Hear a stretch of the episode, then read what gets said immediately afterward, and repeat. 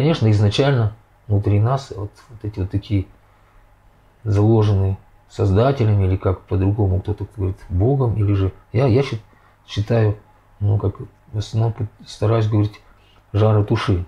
То есть создателем а, или создательницей, когда я говорю создателем, это уже когда ему а, определяю как род какой-то. На самом деле, вот это вот на казахском языке, когда я задумывался, вот какое слово вот, э, определять того, э, того, кого в разных религиях и в разных школах, учениях, философских трактатах, и просто в разных сказках и у раз, в разных народах называют разными словами Аллах, Бог, Худай, так, чтобы ну, было максимально а, объемно, потому что Бог это уже мужского рода, правильно, да? А если получается уже какая-то дисгармония, хотя это слово, которое пытается определить такое что-то нечто супер, совершенно абсолютнейшее, правильно, да? такое вне границ, а уже создаются границы. Если Бог мужского рода, а где же женский род? Бог отец, а где же, где же мать? У всех у нас, по моему папе есть еще мама, правда ведь, да? Поэтому вот, и я тогда, когда задумался, и, и совершенно как в, как-то случайно, ну, конечно, вряд ли случайно, потому что это есть путь. Если ты на пути познания, ты э, все-таки идешь, вот, и нам дарована же души, такая, это счастье, в общем-то. Вот, и тоже есть проявление любви, вот, его к нам, да, и тоже наши. Если, если мы идем по пути к истине, значит, мы идем по пути к души, а это есть как всю любовь. И получается, а, пришел понимание, что слово а, такое интересное в казахском языке есть жар-души и в тюркских языках. Жар-души, оно корень имеет жар. И жар означает, а, с одной стороны, свет. Вот, например, а, вот параллель есть в русском языке, в славянских языках.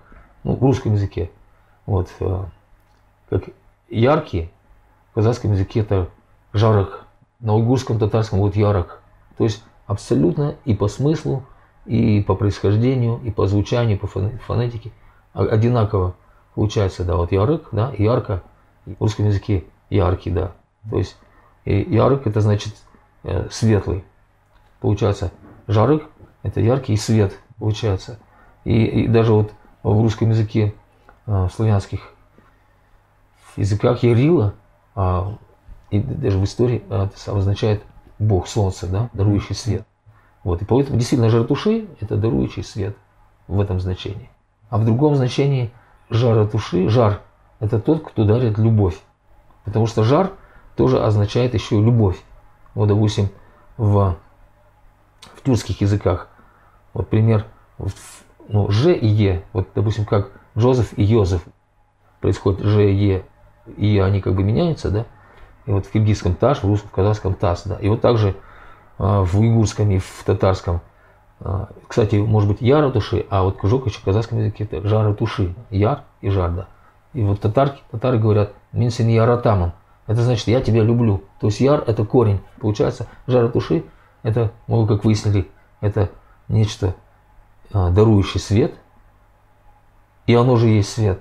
В то же время дарующий любовь. То есть уже видим два значения, которым а, определяет Бога в разных народах, в разных религиях, религиях да? дарует свет, дарует любовь. В данном случае тоже жаратуши означает именно как раз Творец, Создатель, потому что жарату, глагол, в тюркских ярату, это означает именно создавать Творец и творить. Получается, жаратуши тот, кто дарует свет, тот, кто дарует любовь, и тот, кто а, творит и есть Создатель. Дарующий свет, любовь, Творец – созидатель. Да, вот видите, я когда говорю, как бы получается мужской род, на самом деле это вне рода. И оно же и есть свет, любовь, и благословение, и поддержка. И вот нам жартуши как раз дают такую возможность, вот, а, чтобы мы могли идти путем света, путем света, вот, чтобы делать выбор, действительно есть некая двойственность. Вот, есть у нас темная такая сторона и светлая сторона.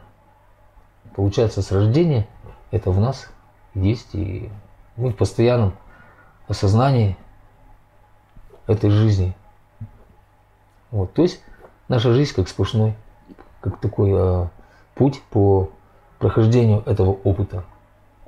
Любовь это э, если давать ей такие какие-то метафорические вот, определения, вот с чем оно связано или с чем оно ассоциируется, это радость, да, вот, это бескорыстие, вот, это, это свет, стремление или даже путь подвижничества, подвижничества, да, это путь или желание помочь ближнему или вообще незнакомому человеку или вообще всему миру.